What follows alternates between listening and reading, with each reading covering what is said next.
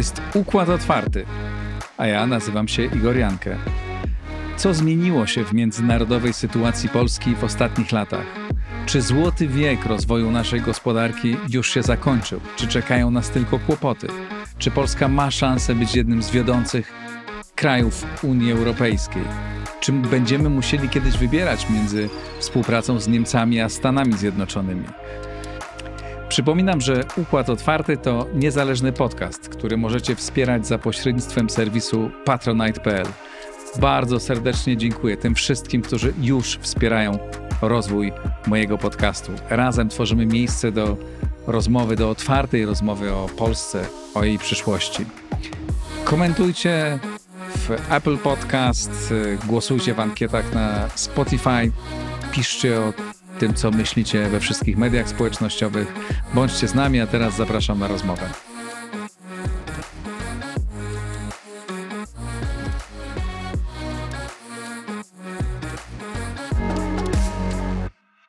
Piotr Zychowicz, historyk, dziennikarz, witaj w Układzie Otwartym.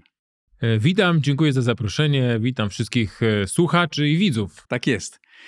To moment naszego spotkania i to, że spotkaliśmy się na żywo dzisiaj jest bardzo symboliczny. Nie wiem, czy wiesz dlaczego. Ponieważ ostatni raz na żywo widzieliśmy się w sierpniu 2008 roku w Pałacu Prezydenckim, w którym przeprowadzaliśmy obaj dla Rzeczpospolitej wywiad z Lechem Kaczyńskim, który wrócił z Gruzji. A nie wiem, czy przypominasz sobie tę Masz pamięć jak słoń. No. Ale rzeczywiście, tak. To był pamiętny wywiad z wielu powodów, tak. Niezapomniany.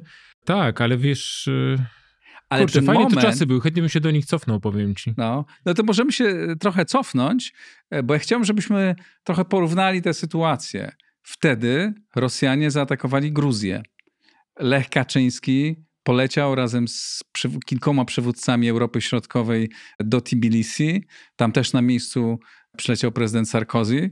De facto to Sarkozy był tym głównym negocjatorem, chociaż to, co robił Lech Kaczyński miało bardzo ważne znaczenie. Potem mówił te pamiętne słowa: dziś Gruzja, jutro Ukraina, a pojutrze mój kraj Polska.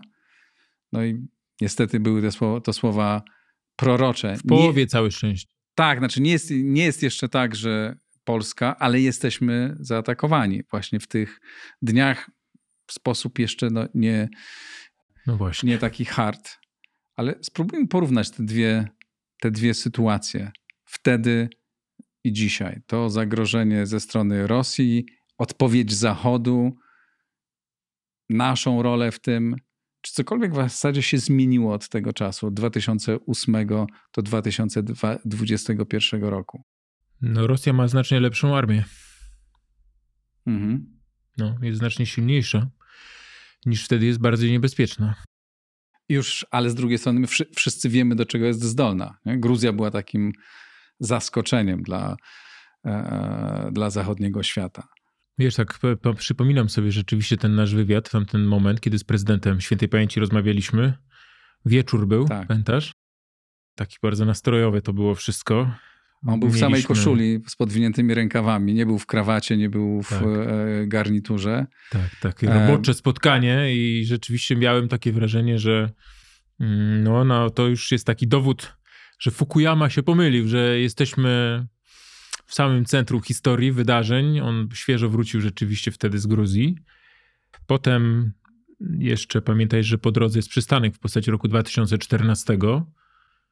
Krym, Donbas, Donieck, Ługańsk. I tutaj pytanie, co dzieje się teraz? Wiesz, mi się wydaje, że Rosja bez wątpienia jest zaangażowana w to, co się dzieje na tej granicy, tak mi się przynajmniej wydaje. Jest cały wachlarz, powiedziałbym, możliwości. Pierwsza jest oczywiście taka, że się Łukaszenko mści po prostu za to, że Polska popierała czerwono-białą rewolucję. I teraz myśmy narobili, myście nam narobili kłopotu, mówi Łukaszenko, my wam teraz narobimy kłopotu. I to jest, powiedziałbym, wersja najlepsza dla nas. Ale te następne rzeczy, o których pewnie chcesz powiedzieć, nie wykluczają tego pierwszego. Kawa nie wyklucza herbaty. No musi być jakiś motyw, dla którego Łukaszenko się na to zgodził. Natomiast wydaje mi się, że cała ta historia jest zbyt skomplikowana jak na Łukaszenkę. Oczywiście może go nie doceniam, to jest może mój błąd. ale wydaje mi się, że rzeczywiście tutaj jest pomoc Wielkiego Brata moskiewskiego. I co teraz?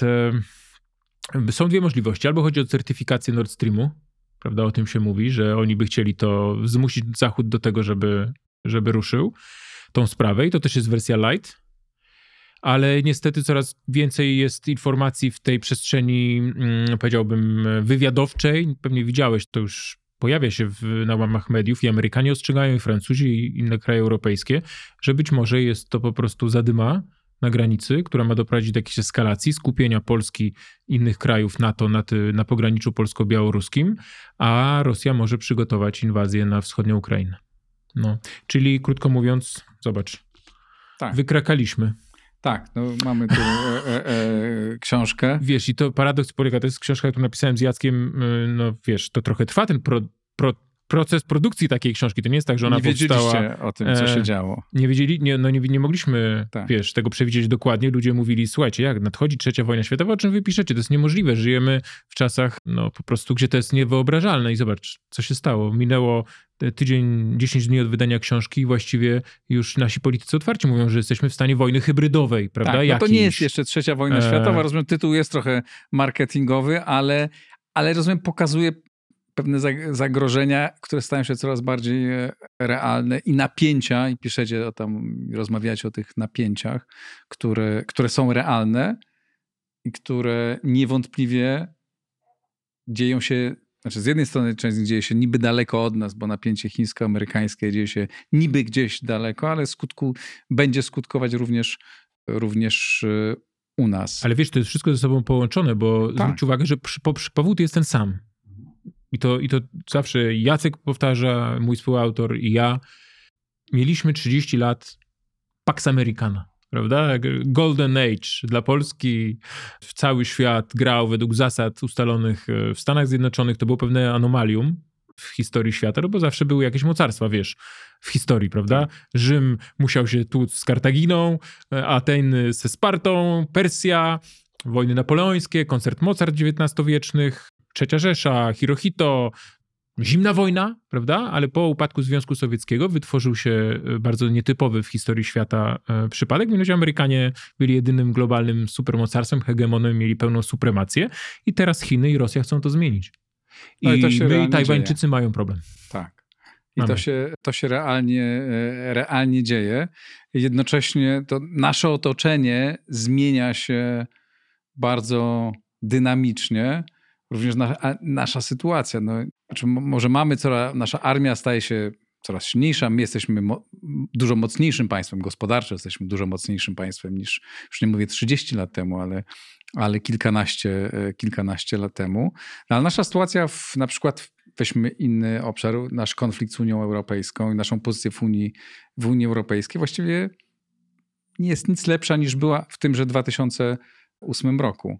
Ja sobie... Igor, Boże, jaki z ciebie jest optymista. Jak to nie jest? Jest po prostu katastrofalnie gorsza. Ja sobie zajrzałem do tego naszego wywiadu, który robiliśmy i do tego, co mówi świętej pamięci, że wtedy prezydent Lech Kaczyński powiedział coś takiego. Mówienie, że Unia ma mieć wspólną politykę wobec Rosji jest śmieszne. Bo niby jaka to ma być polityka? Uległa?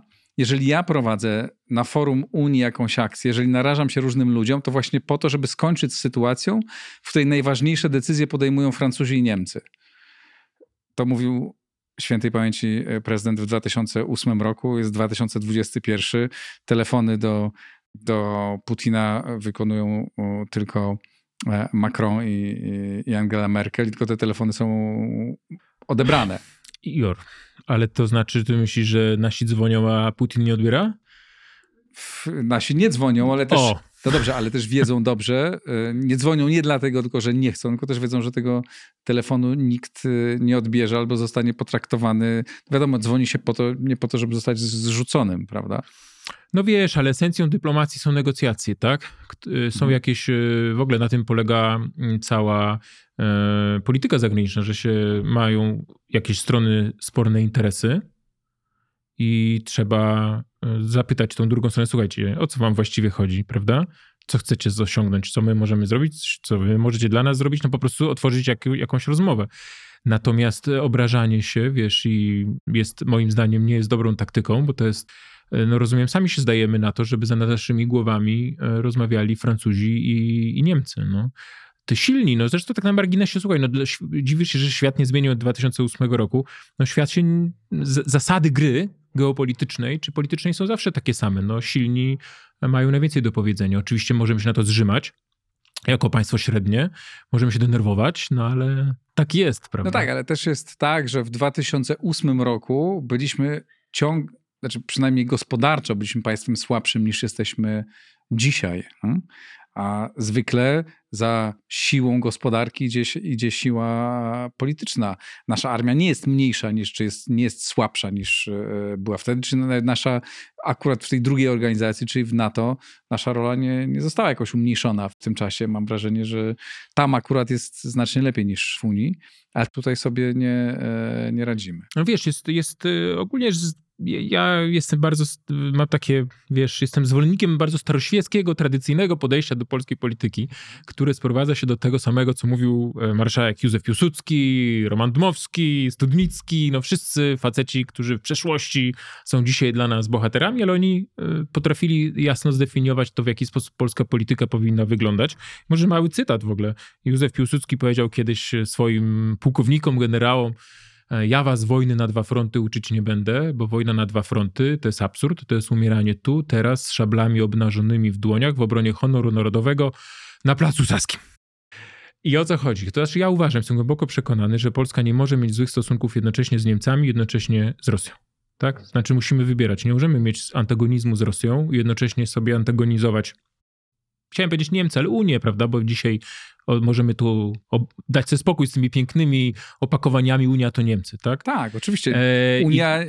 Unia jest coraz bardziej niemiecka i będzie coraz bardziej niemiecka. Bo Niemcy są najsilniejsi. Bo są najsilniejsi, co akurat nie jest dla nas, moim zdaniem, takim wielkim problemem, ponieważ nasza gospodarka jest tak bardzo połączona z niemiecką i niemiecka z naszą, bo to nie jest tylko tak, że nasza gospodarka jest uzależniona od niemieckiej, ale również przez te kilkanaście, zwłaszcza ostatnich lat, aczkolwiek przez te 30 całe, tak? Ale te ostatnie kilkanaście było chyba dużo bardziej jeszcze znaczące. Niemiecka gospodarka uzależniła się od naszych. Owszem, że byliśmy podwykonawcami często, ale już nie zawsze. Oj, ale to jest bardzo ważne, bo ja odwołam się, jak już jesteśmy w klimatach geopolitycznych, bo o tym z Jackiem napisaliśmy książkę, to odwołam się, wiesz, do koncepcji i do Haushofera, i do Neumanna, mistrzów niemieckiego myślenia geopolitycznego, o Mitteleuropie i o tym, jak wyglądają stosunki w naszej części świata. Niemcy to jest żelazo, tak oni mówili, czy nawet Sudnicki tak mówił. Polska to zboże, tak?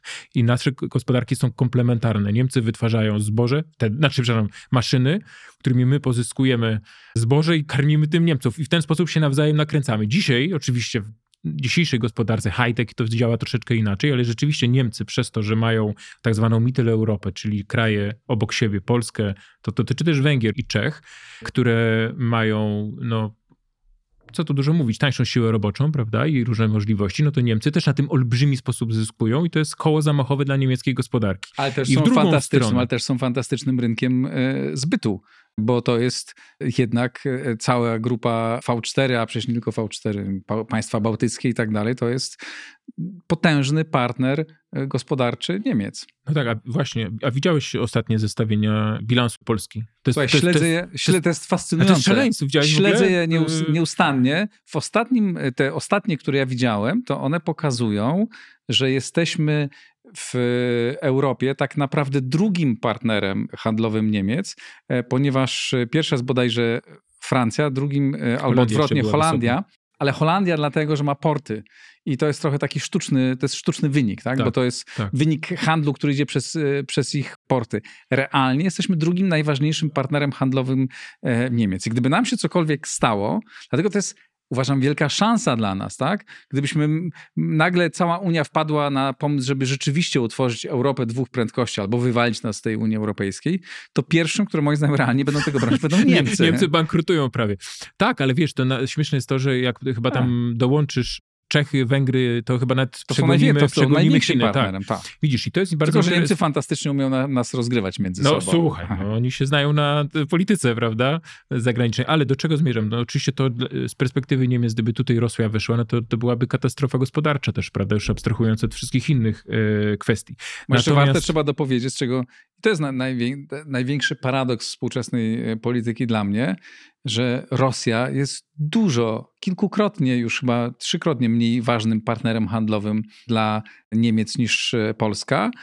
Natomiast cały czas z tą Rosją się nieprawdopodobnie liczą. Cały czas jest taki jakiś wielki mit w Niemczech, tych niezwykłych, wielkich rynków, które mogą zawojować. Słuchaj, przede wszystkim Rosja ma tą przewagę nad Polską, że ma kilka tysięcy pocisków balistycznych, nuklearnych, prawda? Więc to trochę inaczej ustawia, ale z gospodarczego punktu widzenia Rosja jest krajem afrykańskim. To znaczy dostarcza surowce po prostu, żeby... No rura jest podłączona i ciągną stamtąd, prawda, gaz, ropę, tam co tam się stamtąd sprowadza i żeby napędzać gospodarkę Zachodu. Ale wracając do spraw polskich, bez wątpienia mamy potworne problemy, mamy kłopoty, czuje się no tak człowiek, że wiesz, to co jeszcze, jak ktoś kiedyś mówił, dzieje się w Donbasie, prawda, w odległym Doniecku, strzelają, zabijają, prawda, no to nagle, wiesz, włączasz codziennie telewizor, jak masz telewizor, ja nie mam, ale oglądam to w internecie, no to masz nagle poczucie, słuchaj, 150 kilometrów od Warszawy po prostu jest jakaś bardzo dramatyczna sytuacja. Nie wykluczam, że może dojść do eskalacji, która spowoduje, że tam ktoś zacznie strzelać z jednej czy z drugiej strony, bo nerwy są napięte, prawda? Ci chłopcy, którzy bronią granic naszych, miotają w nich kamieniami, jakimiś tam dechami, prawda? I to może by już... Światłami stroboskowymi, które niszczą wzrok, jeżeli spojrzysz na to wprost. To jest niesamowite. Znaczy, to jest realny... A tak, jeszcze nie strzelają ostrą amunicją, miejmy nadzieję, że do tego nie dojdzie, ale napięcie rzeczywiście jest... No to jest kwestia tak zwanej, jak używają, gdyby Jacek tu był, powiedział, że to jest drabina eskalacyjna, używając swoich kapitalnych różnych powiedzonek. No ale oczywiście tak i problem polega na tym, że może dojść do tragedii lub po prostu ktoś tam zginie, prawda? Może taka sytuacja łatwo się może wymknąć spod kontroli.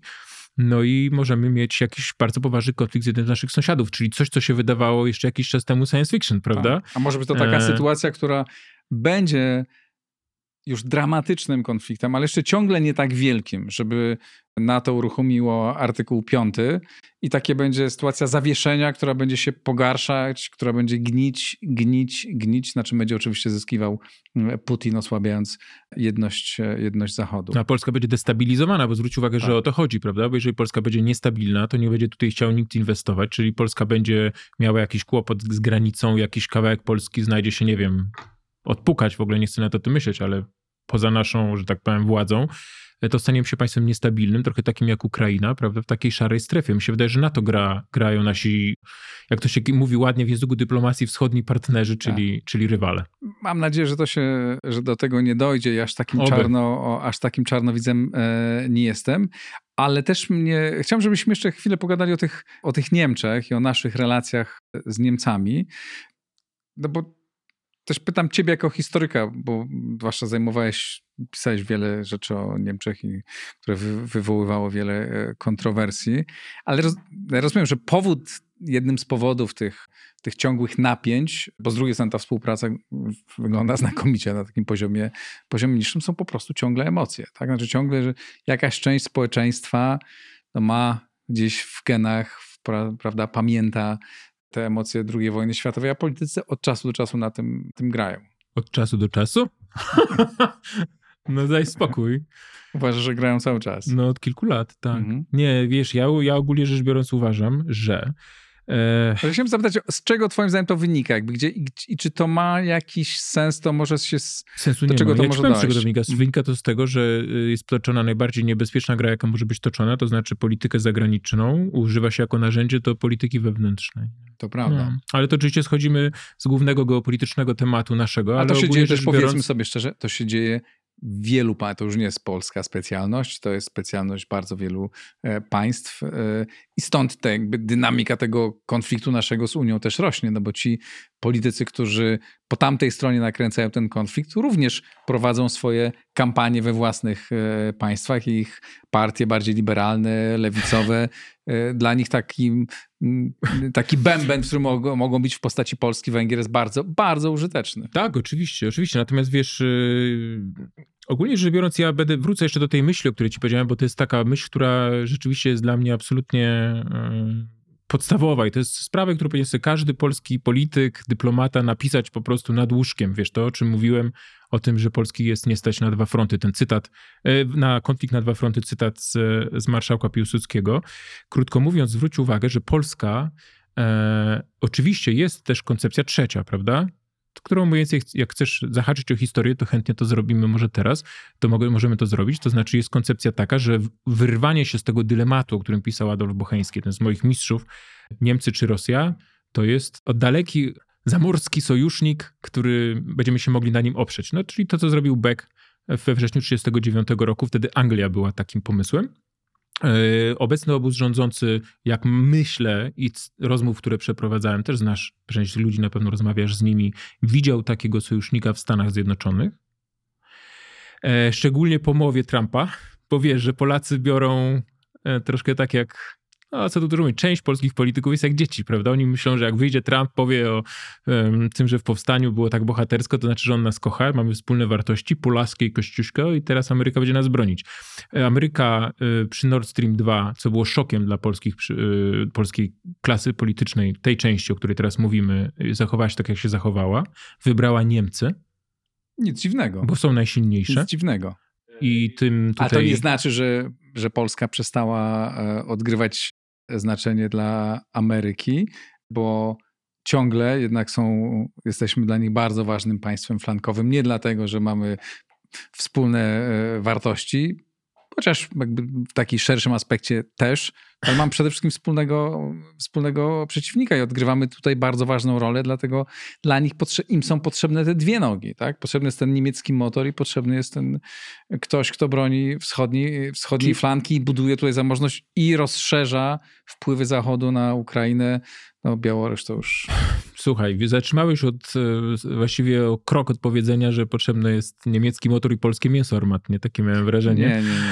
Nie, ale mówiąc poważnie, pomyśl o tym, co się stanie, jeżeli konflikt, na co wszyscy analitycy wskazują, taką możliwość z Chinami, amerykańsko-chiński przybierze bardziej drastyczny obrót. Ja nie mówię o pełnoskalowej wojnie z użyciem głowic nuklearnych, ale powiedzmy, że zacznie się tam naprawdę kotłować. Ja ci powiem, bo ja wiem, do czego zmierzam. Ja chciałem o to zapytać. Znaczy, ja kompletnie nie wierzę w to, że Stany Zjednoczone mogą się rozejść z Rosją w jakiejś najbliższej perspektywie, bo oczywiście co się stanie za 50 lat, to... Znaczy rozejść czy zejść? Zejść, przepraszam. Pomyłka. Absolutnie, że mogą się zejść. To jest politycznie, wydaje mi się, proces tak trudny wewnątrz Stanów Zjednoczonych, że to owszem, ja nie jestem w stanie przewidzieć, co będzie za 50 lat, ale w przeciągu najbliższej dekady, dwóch, trudno mi sobie to wyobrazić. Tak samo, ale łatwo jest mi sobie wyobrazić oczywiście narastający konflikt chińsko-amerykański. To może wziąć, ale... Ale zdajesz sobie sprawę, że w obu przypadkach mamy, mówiąc kolokwialnie, przerąbany. Tak. Bo ja ci powiem, o co mi chodzi. Zobacz, zwróć uwagę. Jeżeli tak się stanie, że... Bo w ogóle, jakie jest pierwsze założenie? Co trzeba powiedzieć na początku? Amerykanie stoją przed największym zagrożeniem i mają najtwardszy orzech do zgryzienia w całej swojej historii. To znaczy gospodarka chińska, potencjał chiński, sytuacja chińska przekracza kilkukrotnie siłę zjednoczoną, połączoną III Rzeszy i Japonii. Czy to jest potężny przeciwnik, tak? Technologicznie teraz, się niezwykle nakradli tych technologii, a teraz zaczęli je rozwijać. Armia chińska. Stocznie, wiadomo, tak. Produkcja surowców. No po prostu, wiesz, stal, aluminium, to jest kolos. Wszyscy, którzy byli w Chinach, ja nie byłem w Chinach, mówią, że po prostu to jest, wiesz, wchodzisz tam jak do innego świata, nie? Że to jest coś, że to widać po prostu na każdym kroku, jak ten państwo się rozwinęło. I teraz, powiem ci, jakie jest zagrożenie. Zagrożenie jest takie, że Amerykanie będą musieli się skupić na Pacyfiku i będą powoli ograniczać swoją obecność w Europie. Ale dlatego potrzebują, właśnie z tego powodu, bo tu się zgadzam, do tego momentu pełna zgoda, ale dlatego potrzebują silnych partnerów, którzy angażują się, którzy inwestują w obronność, w tej części świata, czyli w Europie. No, pozbywanie się dla nich jednak jakichkolwiek relacji z Europą no byłoby fatalnym błędem i nie wierzę, żeby sobie na to pozwoli. Na pewno ciężar przesuwa się tam bez dwóch zdań. Dlatego od początku, i to nie Trump zaczął mówić to takim językiem mało przyjemnym, ale tak samo Barack Obama i jego urzędnicy już jasno mówili o tym, że kraje europejskie muszą zacząć inwestować w swoją obronność i płacić za swoje bezpieczeństwo, bo Biden... przez lata cała Europa miała swojego dobrego wujka, który i wydawał pieniądze i który wydawało mi się, że my tu możemy sobie budować nasze uniwersytety i pieścić muzea i robić piękne rzeczy, a ci źli Amerykanie zajmą się tym. Tak, ale wiesz, ale problem polega na tym, że nawet jeżeli by nas uzbroili po zęby, a nie robią tego za darmo, też to powiedzmy, bo i F-35 i Abramsy będą kosztowały bardzo dużo polską gospodarkę, to nie są w stanie nas uzbroić tak, żebyśmy sobie poradzili bez nich w takim układzie, wiesz, z Rosją. Ale teraz... oczywiście jakikolwiek pomysł na to, że my jesteśmy w stanie, że we współczesnym świecie ktokolwiek poza Stanami Zjednoczonymi, nawet może Niemcami, aczkolwiek nie z niemiecką armią obecną, może sobie sam poradzić. We współczesnym świecie nikt nie jest w stanie sobie sam poradzić. Jesteśmy światem naczyń połączonych. Tak, tylko widzisz, pytanie jest takie, czy Ameryka będzie w stanie prowadzić konflikt na dwa fronty, nie? W dwóch tak odległych od siebie punktach świata. To jest tak zwane tam tyrania odległości, wiesz, projekcja siły, to są te wszystkie takie geopolityczne określenia. Ale Amerykanie zaczęli mówić to, o czym ty powiedziałeś wcześniej, że nie są w stanie prowadzić konfliktów równoległych w dwóch miejscach i muszą w związku z tym przekładać siły gdzieś. W związku z tym politycznie naciskają tak bardzo na Europę, żeby zaczęła wydawać pieniądze i... Ale w tym jest też, wiesz, tragedia Polski, no bo rzeczywiście pamiętasz, jak Trump przyjeżdżał do Angeli Merkel, kiedy zaczniecie wydawać te 2% PKB na zbrojenia, prawda? No a Niemcy po prostu, wiesz, to są potworne pieniądze, jeżeli chodzi o niemiecką gospodarkę, więc to masz rację. Natomiast problem jest taki, że jeżeli Rosja, jeżeli zostanie nawiązana oś Pekin, Moskwa i rzeczywiście w takiej konstelacji te mocarstwa przystąpią do jakichś bardzo już takich zmagań, powiedziałbym hard, no to istnieje takie zagrożenie, że na naszym terytorium rozegra się po prostu ta rywalizacja w tej części Europy, bo jesteśmy państwem frontowym. I to jest pierwsze niebezpieczeństwo. A co do tego, co ty mówiłeś, że nie wierzysz w to, że nastąpi inny układ, prawda? Czyli, że Rosja będzie neutralna w konflikcie chińsko-amerykańskim, albo uda się jednak Bidenowi, a widziałeś pewnie, że już parę razy próbował podchodzić pod Putina, prawda? Każdy amerykański prezydent próbował podchodzić pod Putina. Obama próbował, prawda? Reset słynny. Tak. Boże, już 10 lat temu ponad. Obama próbował, Trump też na początku wysłał rozmaite sygnały. Oskarżano go, bardziej opowiadano o tym, niż to rzeczywiście robił, ale każdy przychodzi z taką misją. To w Polsce w poprzednich rządach też tak było, że każdy mówi, no to teraz my to przełamiemy, tak? I nikomu to nie wychodziło. No tak, ale wiesz, ale rzeczywiście z tego, co wiem, to Amerykanie mają po prostu prosty pomysł na wojnę z Chinami. Bo wiesz, plany mają. To jest po prostu blokada morska. Czyli oni mają, wiesz, całą tą konstelację tych mniejszych partnerów, czyli patrząc od północy to będzie Japonia, Korea Południowa, Tajwan, Australia oczywiście, teraz podpisali tą umowę AUKUS, tak to się nazywa, z Australią i z Wielką Brytanią. Pewnie Wietnam będą do tego próbowali wciągnąć Nową Zelandię i będą próbowali odciąć, jeżeli oczywiście odpukać, ta wojna przybierze taki kinetyczny wymiar, będą próbowali odciąć od surowców, które dostarczane są obecnie do Chin drogą morską, Chiny.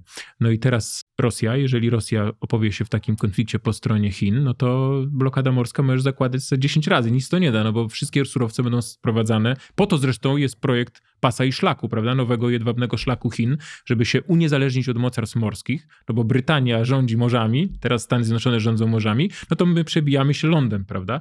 Jeżeli Putin opowie się po stronie Chin, to moim zdaniem wojna, czy też w ogóle zatrzymanie, może tak, żeby nie używać tej wojennej retoryki, zatrzymanie tego rozrostu Chin, na czym Stanom Zjednoczonym zależy, będzie bardzo trudne, jeżeli niemożliwe. Znaczy, jeżeli tak, to oczywiście ja nie bardzo w to wierzę i to jest jakaś, moim zdaniem, bardzo odległa perspektywa. Poczekaj, to zapytam cię jedną rzecz, Igor, bo to jest interesujące. Odległa perspektywa, dlaczego? Dlatego, że jednak historycznie napięcia rosyjsko-chińskie są tak duże i... Znaczy amerykańsko-rosyjskie. Ale też rosyjsko-chińskie. No to uprawdopodobnia moją tezę. I budowa, ale chęć... Jedne i drugie są historycznie tak długie i chęć budowy jednak imperialnej Rosji, która się odradza, która jest w konflikcie z wielkimi graczami, no ja nie jestem w stanie sobie tego wyobrazić. No dobrze, wyobrazić. Ale zobacz. Po pierwsze, sam powiedziałeś, że są kolosalne konflikty chińsko-rosyjskie i doskonale sobie zdaje z tego sprawę Putin czy jego następca, że jeżeli Chiny zamiotą Amerykanami, tak, no to będą mieli olbrzymi problem na Syberii, bo Chiny pęcznieją, Chiny się rozwijają i mają po drugiej stronie granicy pustą Syberię. Syberia jest pusta. Jeżeli zobaczysz na mapę rozmieszczenia ludnościowego Rosji, ja nie jestem teraz, nie mam przed ręką tych danych, 80-90% Rosjan mieszka po tej stronie Uralu. Natomiast chciałeś, żebym powiedział ci coś z perspektywy historycznej, bo historycy mają dłuższą pamięć. I oczywiście, jeżeli spojrzysz na historię zimnej wojny, prawda, no to Stany Zjednoczone i moskiewski ośrodek władzy, tak, wówczas Związek Sowiecki, to są rywale. I to jest coś, czego trudno nam sobie wyobrazić, żeby oni się dogadali, ale zwróć uwagę historycznie, że kiedy Anglosasi ostatnie 3 razy walczyli z hegemonem, z pretendentem do hegemonii, bo to dokładnie teraz to się powtarza, prawda? Bo na tym polega amerykańska, czy też wcześniej brytyjska polityka, że jest równowaga sił, tak? Jeżeli jakiś jest pretendent do hegemonii, tak jak teraz Chiny, to my go musimy powstrzymać. I to powiem ci tych 3 pretendentów. Napoleon Bonaparte, Wilhelm II i II Rzesza, I wojna światowa, no i oczywiście Hitler i III Rzesza. To powiedz mi, Rosjanie w tych 3 wojnach po czyjej stronie walczyli? Oceanu czy kontynentu? No tak, tak. No. Właśnie, a słuchaj, Stalin, ci jeszcze powiem jedno słowo, był dużo gorszy, chyba się zgodzisz, niż Putin, prawda? A wystarczyło pstryknąć tak, żeby New York Times i Washington Post pisali o dobrotliwym wujku Joe, miłującym demokrację narodzie sowieckim i tak dalej, i wiesz, i to działało, nie? Tak, aczkolwiek ten świat był inny, komunikacja w tym świecie była inna, politycy mogli łatwiej podejmować swoje decyzje, nie kalkulując tak bardzo kosztów politycznych wewnętrznych, bo zanim ktoś obejrzał jakiś program, jeszcze jak już ta telewizja już była, tak, zanim się czegoś dowiedzieli, to politycy w wąskich gronach podejmowali decyzje. Dzisiaj te decyzje podejmowane są każdego dnia. Owszem, można być super szybko na Twitterze, ale dlatego w reakcji na to, co mówi opinia publiczna. Nie? Trudno mi sobie wyobrazić amerykańską opinię publiczną, która nagle akceptuje budowę super relacji z Rosją. Ale to się zabrniemy. Możemy godzinami dyskutować. To, żeby zamknąć ten wątek, ja nie mówię, że tak się stanie. To jest political fiction. Tylko pokazuje ci to, że oba scenariusze. Rosja z Ameryką przeciwko Chinom to jest pachnie nową Jałtą i drugi scenariusz Rosja z Chinami przeciwko Ameryce powoduje, że jesteśmy krajem frontowym. Czyli jakby nie było, to mamy kłopot. No. I to mnie bardzo martwi, że Polska znalazła się w bardzo dramatycznym momencie swoich dziejów. Znalazła się. Pytanie, no właśnie, bo chciałbym, żebyśmy zeszli trochę na ziemię, czyli na tą bliższe, na to, co się dzieje tu i teraz. Nie tylko na to, co się dzieje w tych dniach, ale szerzej. No bo ja sobie, wy trochę tak w tej książce mam wrażenie, że chcecie powiedzieć, że czy musimy wybrać kontynent, czy wybrać Stany. Stary dylemat. Nie ma takiego, no, że to jest nie ma wyboru między jednym a drugim, tak? Znaczy to jest to, co mówią super eksperci od bezpieczeństwa, że dzisiaj najlepsza oś bezpieczeństwa, to jest oś byłaby, zwłaszcza ze względu na zagrożenie ze wschodu, to jest oś Waszyngton, Berlin, Warszawa. No słuchaj, no to oczywiście, że tak, no, dlatego mówiłem ci na początku. O to trzeba dbać i o to polscy politycy powinni dzisiaj to jest poza naszym dbać, zasięgiem. To jest poza naszym zasięgiem. Nie jesteśmy w stanie zmontować osi Berlin, Warszawa, Waszyngton. Ale jesteśmy w stanie utrzymywać dobre relacje z Berlinem i z Waszyngtonem. To nie jest poza naszym zasięgiem. Zwłaszcza, że ten kryzys jest i oba kryzysy w relacji ze Stanami Zjednoczonymi i w relacji z Niemcami, one są takie naskórkowe. To nie są strukturalne kryzysy, mam wrażenie. Oczywiście, że nie są, bo strukturalna jest gospodarka, prawda? Tak. O czym mówiłeś i pod tym względem z Niemcami Niemcy są naszym najbliższym sojusznikiem, a nie Stany Zjednoczone, jak są nasi niektórzy politycy. Wystarczy spojrzeć na wskaźniki gospodarcze, to jest najważniejsze. Oczywiście, że tak, nic nie ma, słuchaj, to jest stara zasada, nic tak nie łączy ludzi jak wspólne zarabianie pieniędzy. Dlatego oczywiście to jest, tabele statystyczne GUS-u dużo więcej nam mówią o polityce niż wydania dziennika w państwowej telewizji. Ale Niemcy nie mają silnej armii, a po drugie, nawet gdyby miały tę silną armię, to we współczesnym świecie w latach 20. XXI wieku trudno sobie wyobrazić taką silną, bliską emocjonalną współpracę wojsk polskich i niemieckich. Słuchaj, jesteśmy ciągle obciążeni. Jarosław Kaczyński tak powiedział. To wiesz, że cytujesz klasyka. On kiedyś tak powiedział. Pamiętam taki wywiad z nim. Trudno mi sobie wyobrazić, mówi, że za mało lat upłynęło II wojny światowej, to jest luźny cytat, żeby niemiecki żołnierz postawił swoją stopę na terytorium Polski. Oczywiście, słuchaj, od tego trzeba zacząć. Wyobraźmy sobie, odpukać, że jest wojna, tak? To przy sytuacji takiej, że są bardzo wąskie cieśniny duńskie, prawda, na Bałtyku i bardzo ciężko by mi sobie wyobrazić możliwość, to łatwo zamknąć, transportu morskiego, no to przez jaki kraj Europy będzie sprzęt do Polski szedł, amunicja i zaopatrzenie? Przez Niemcy. Nie ma innego wyjścia. To jest jedyna droga, prawda? Tak. Jest antagonizowanie Niemiec. Tam mają wielką bazę amerykańską. Tak, mają Amerykanie bazę. Kolejna sprawa. Jeżeli nie chcemy, żeby nasze w 5 minut, mówię poważnie, tak jak 22 czerwca 1941 roku sowieckie lotnictwo zostało anihilowane przez Luftwaffe, po prostu na lotniskach. Jeżeli chcemy tego uniknąć, to prawdopodobnie, mówią eksperci o tym, że F-35 będą musiały zostać przebazowane do byłego NRD. Więc warto dobrze żyć z Niemcami, żeby my w ogóle te samoloty wpuścili, prawda? Nie powiedzieli, słuchajcie, Polacy, macie problem z Rosjanami, radźcie se sami, mnie się w to nie ładujemy, bo nie chcemy się narażać na konflikt z Rosją i mamy z wami złe stosunki. Więc oczywiście z którymś z tych państw musimy się porozumieć, musimy zamknąć konflikt. To jest absolutnie kwestia racji stanu. Trzeba zagryźć zęby, zapomnieć o zaszłościach historycznych, chociaż nie zapominasz o nich, źle się wyraziłem. Trzeba pamiętać o ofiarach, na każdym kroku o tym podkreślać. Niemcy zrobili straszne rzeczy tutaj podczas II wojny światowej, ale jeżeli polityka współczesna 80 lat później będzie się kierowała właśnie sentymentami, będzie się kierowała tego typu rzeczami, no to możemy mieć bardzo poważne, realne problemy. Polityka to jest gra interesów, to jest chłodna, pozbawiona emocji, no właśnie, gra.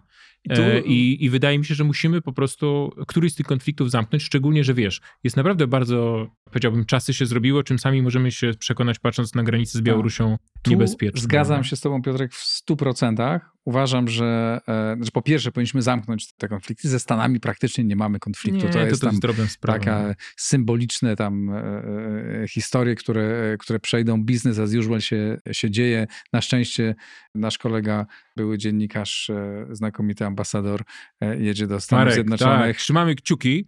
Ale dałeś wiesz, sobie nieźle w Izraelu radę, to sobie też radę w Waszyngtonie. No tak, a tam było trudno dopiero. Tylko wiesz, on został z tym hebrajskim jak Himmelsbach z angielskim, tak. Bo się biedaczysko nauczył hebrajskiego. Pięknie mówił, w ogóle wiesz, że ma świetny talent do języków. Słuchałem ale go, on zna chyba 7 czy 8. Tak, więc, po hiszpańsku mówi jak rodowity Hiszpan, po angielsku jak Anglik z Oksfordu. No i teraz biedaczysko nauczył się tak jak mówię hebrajskiego i tak się to skończyło. W Waszyngtonie to może pomóc. No właśnie, słynne izraelskie lobby. Dlatego dobrze, że tam idzie, więc ta współpraca jest. Ale mówię też o... Dobrze, ale o czym swoim zdaniem w ogóle, o co chodzi z Niemcami, nie? Tak na dobrą sprawę się zastanowić nad tym, oprócz tego jakichś takich próby zagrania na germanofobicznych instynktach pokolenia 70+, to nie wiem o co chodzi, nie? Teraz oczywiście jakby mamy niewątpliwie konflikty interesów, jeśli chodzi o energetykę. Tutaj jest wiele problemów, a to normalne. To jest we współczesnej Europie, nawet jak będziemy w fantastycznych relacjach i z Niemcami, i z Francją, i z Wielką Brytanią, i z Włochami, i z kim tam jeszcze, to zawsze będą jakieś konflikty interesów. Tak, to jest polityka, normalna rzecz. Wydaje mi się, że dzisiaj, teraz moim zdaniem to jest kwestia emocji, nie? I takiego pewnego trudnego przełamania się. Jeżeli kierujesz emocjami w polityce, to kończysz jak Józef Beck w Rumunii, nie? Ale w Polsce to ciągle działa. Na tym polega dzisiaj, tragizm naszych losów. Bo jak byliśmy, polityki. Wiesz, kiedy wchodziliśmy do Unii Europejskiej, byliśmy bardzo słabi. Tak? I rzeczywiście ja rozumiem tą politykę, którą wówczas prowadziły ówczesne rządy i kolejne, i jeszcze jakby Platforma w to weszła, która była taką polityką nie była to polityka dużej uległości, płynięcia za głównym nurtem, nie kreowania tego głównego nurtu, tylko płynięcia za tym głównym nurtem, no bo musimy do was dobić. Mentalnie było im trudno to przeskoczyć. Nie? Rozumiem, przyszedł PiS i chciał pokazać, no to my jesteśmy inni i tak odwrócić tą wajchę, że teraz my jesteśmy samodzielni. W międzyczasie, co się zmieniło nieprawdopodobnie, to się zmieniła siła naszej gospodarki. Nie dlatego, że PiS tak świetnie rządził, czy tam Platforma tak świetnie, bym powiedział, pomimo jednych i drugich, trochę może pomogli jedni i drudzy, jednak nasza waga gospodarcza jest dużo ważniejsza. I moglibyśmy grać wieloma rzeczami. I z Niemcami, i z Francją, bo w końcu Francuzi też nas potrzebują, bo mają swoje konflikty z Niemcami i moglibyśmy tutaj wiele gier rozgrywać i moim zdaniem to jest coś, co ciągle jest realne. To może nie jest realne dzisiaj w listopadzie 2021 roku, ale wyobrażam sobie za rok, dwa, no, jak coś się odblokuje. Tak, też to... myślę, że 2 lata to jest możliwa ta perspektywa. Nie, no bądź poważnie, jak coś nie udało się przez ile lat? 7, tak? Nie przesadzam, Boże. 6 to nie sądzę, żeby tutaj nagle jakaś rewolucja mogła w mapach mentalnych, używając kolejnych naszych określeń i Jacka Bartosiaka określenia, mogła nastąpić. Nie, ale już tak trochę się tak jesteśmy złośliwi. Mówiąc poważnie, trzeba któryś z tych konfliktów zamknąć, nie? No bo zwróć uwagę, że już po prostu był taki moment, że mieliśmy już jakąś sytuację w ogóle śmieszną, nawet też taką karykaturalną, prawda? Turów nas poróżnił z Czechami, UPA i Bandera z Ukrainą, Białoruś, no to jest jakby poza naszymi możliwościami. Z Rosją jest straszliwy konflikt i wynikający z rzeczywistych, prawdziwych konfliktów interesów. I tu jest bardzo trudno. Z Czechami można to tak rozwiązać, bardzo łatwo. No tak, ale słuchaj, ale wiesz co, Polska jest średnim krajem, mimo wszystko wspaniałego rozwoju gospodarki, tego, co wokół nas się dzieje. Zgadzasz się ale z tym, że to było prawdziwe 30, że to było złote 30 lat, tak. To jest złoty wiek tak. W historii Polski, nieprawdopodobny rozwój. Ale nie jedyny, ale złoty, tak. Mhm. Tylko wiesz co, powiem ci, że strasznie dlatego by mi było bardzo żal, żebyśmy to spieprzyli. No. I żeby łatwo to stracić, bo pamiętaj o tym, że niepodległość jest bardzo łatwo stracić, a bardzo trudno odbudować, o czym się przekonały pokolenia naszych przodków i graniczymy z 2 mocarstwami. Niemcami, czy też szerzej Europą, z drugiej strony z Rosją, prawda? Jesteśmy, nasze położenie geograficzne jest naszym przekleństwem, ale oczywiście też daje pewne szanse też oczywiście w pewnych określonych momentach, ale wszystkie kłopoty, jakie mieliśmy w ostatnich 300 lat, powiedzmy, wynikały z tego nieszczęsnego sąsiedztwa, że po prostu nasz potencjał jest mniejszy niż potencjał Rosji, Niemiec, już nie mówiąc o ich 2 razem. I teraz nie może średnie państwo konfliktować się i znajdować się w konflikcie z 2 mocarstwami, bo to po prostu... To jest zgoda. Słuchaj, ale to jest zgoda. No to dla ciebie to jest oczywiste, dla mnie jest oczywiste, dla naszych widzów i słuchaczy to jest oczywiste. Dlaczego dla polityków nie jest oczywiste? Ale zadam ci jeszcze jedno pytanie, które jest trudne. Dla mnie ono jest trudne. Federalna Europa, integrująca się mocno. To nie jest coś, co jest bliskie mojemu sercu. Wydaje mi się, że to jest w ogóle projekt z mojego punktu widzenia niemożliwy do przeprowadzenia historycznie, kulturowo i tak dalej. Z drugiej strony patrząc i to jest jakby jeden punkt widzenia, drugi punkt widzenia czystych interesów, jeżeli Europa chciałaby się przeciwstawić, chciałaby konkurować i rosnąć, wrócić do swojego wzrostu, do tej potęgi, którą jeszcze ciągle jest, tak? Ale już taką lekko gasnącą, a za chwilę może być bardzo gasnącą, odgrywać ważną rolę, być realną potęgą gospodarczą i polityczną i wtedy również obronną, no to logiczne byłoby to. No i co ty na to? No wiesz. Publicysta od tygodnika Do Rzeczy, przypomnę, który w tej sprawie mało publikuje tekstów profederalistycznych. Słuchaj, to jest następująca historia. Bez wątpienia ostatnie kilkaset lat historii świata to jest epoka dominacji mocarstw europejskich, prawda? Te słynne takie karykatury XIX-wieczne, wiesz, z gazet, kiedy siedzą tam w Pickelhaubie, siedzi Wilhelm, królowa angielska, tam inni Francuz jakiś i tak dalej i przy pomocy linijek dzielą pomiędzy siebie świat, Afrykę, Azję, Amerykę Południową. I to była rzeczywiście ten koncert mocarstw europejskich. No to już nie trzeba wymieniać. Francja, Austro-Węgry, Niemcy potem do tego dołączyły. Wielka Brytania oczywiście, która rządziła morzami. No i teraz Afrykę kolonizują Chiny. I zobacz, co się stało. Znaczy punkt ciężkości świata rzeczywiście przeniósł się do nowych państw. Chiny, Stany Zjednoczone, które są bardzo młodym przecież państwem w porównaniu z starymi imperiami europejskimi. No to jest potencjał demograficzny dużo większy. Indie, które... Ja jestem akurat tutaj trochę sceptycznie nastawiony, ale wielu przewiduje, że Indie jeszcze mogą się włączyć do tej rywalizacji, które tam jest ponad 1 miliard ludzi już. Kolejny kolos. No, w związku z tym bez wątpienia te punkty ciężkości przenoszą się w inne części świata. Sam ten tytuł Nadchodzi trzecia wojna światowa oczywiście dotyczy głównie rywalizacji chińsko-amerykańskiej. I zobacz, o supremację czy globalną hegemonię ścierają się państwa nieeuropejskie. Ale nie uciekaj od mojego pytania, które dla ciebie jest niewygodne. Nie jest niewygodne, wprost przeciwnie. I teraz, oczywiście, że tak, że jeżeli Niemcy same, chociaż Niemcy to czwarta gospodarka świata, tak? To też po Chinach, Stanach Zjednoczonych i Japonii, więc nie jest też tak źle z nimi, prawda? No ale z różnych powodów, pacyfizmu niemieckiego, tysiąca innych spraw. Oni na pewno nie będą chcieli odgrywać takiej roli. Tak, ale Włochy, Hiszpania, Grecja już nie. I teraz, wiesz, na tym polega problem, że oczywiście, jeżeli chcesz zapytać mnie, jaki jest przepis, żeby stary kontynent nie stał się skansenem, który amerykańscy turyści, japońscy i chińscy, wiesz, zwiedzają jako jakoś jedne wielkie muzeum, wychodzą z samolotów, oglądają jakieś stare, walące się budynki, jakieś zabytki, wiesz, i wracają do siebie, kolebka cywilizacji, prawda? Jeżeli chcemy tego uniknąć, to federacja jest oczywiście jedynym rozwiązaniem. I ty widzisz w tej federacji Polskę i siebie i zagłosowałbyś na polityków, którzy powiedzieliby tak, powinniśmy jako Polska opowiedzieć się za pogłębioną federalizacją, Europarlament, który jest wybierany, na który głosujemy nie tylko na swoich przedstawicieli, ale na przedstawicieli różnych państw. Wszyscy głosujemy na prezydenta Europy, a Komisja Europejska staje się rzeczywistym rządem, który podejmuje decyzje dotyczące rolnictwa w Polsce i w Hiszpanii, i we Włoszech, i we Francji. I teraz właśnie chciałem powiedzieć, ale... I to ale polega na tym, że to jest utopia. No tak. To znaczy zwróć uwagę na jedną rzecz. To znaczy niestety te państwa mają swoje sprzeczne interesy. Tak? Szczególnie Francja. Całe szczęście, bo jednak nasza tożsamość kulturowa. Dla mnie Europa jest piękna w swojej różnorodności. No tak, ale oczywiście, ale to jest coś za coś, tak? Ale zwróć uwagę na jedną rzecz. Czy ty sobie wyobrażasz dumny naród francuski, prezydenta Macron, który uznaje niemiecką supremację, prawda?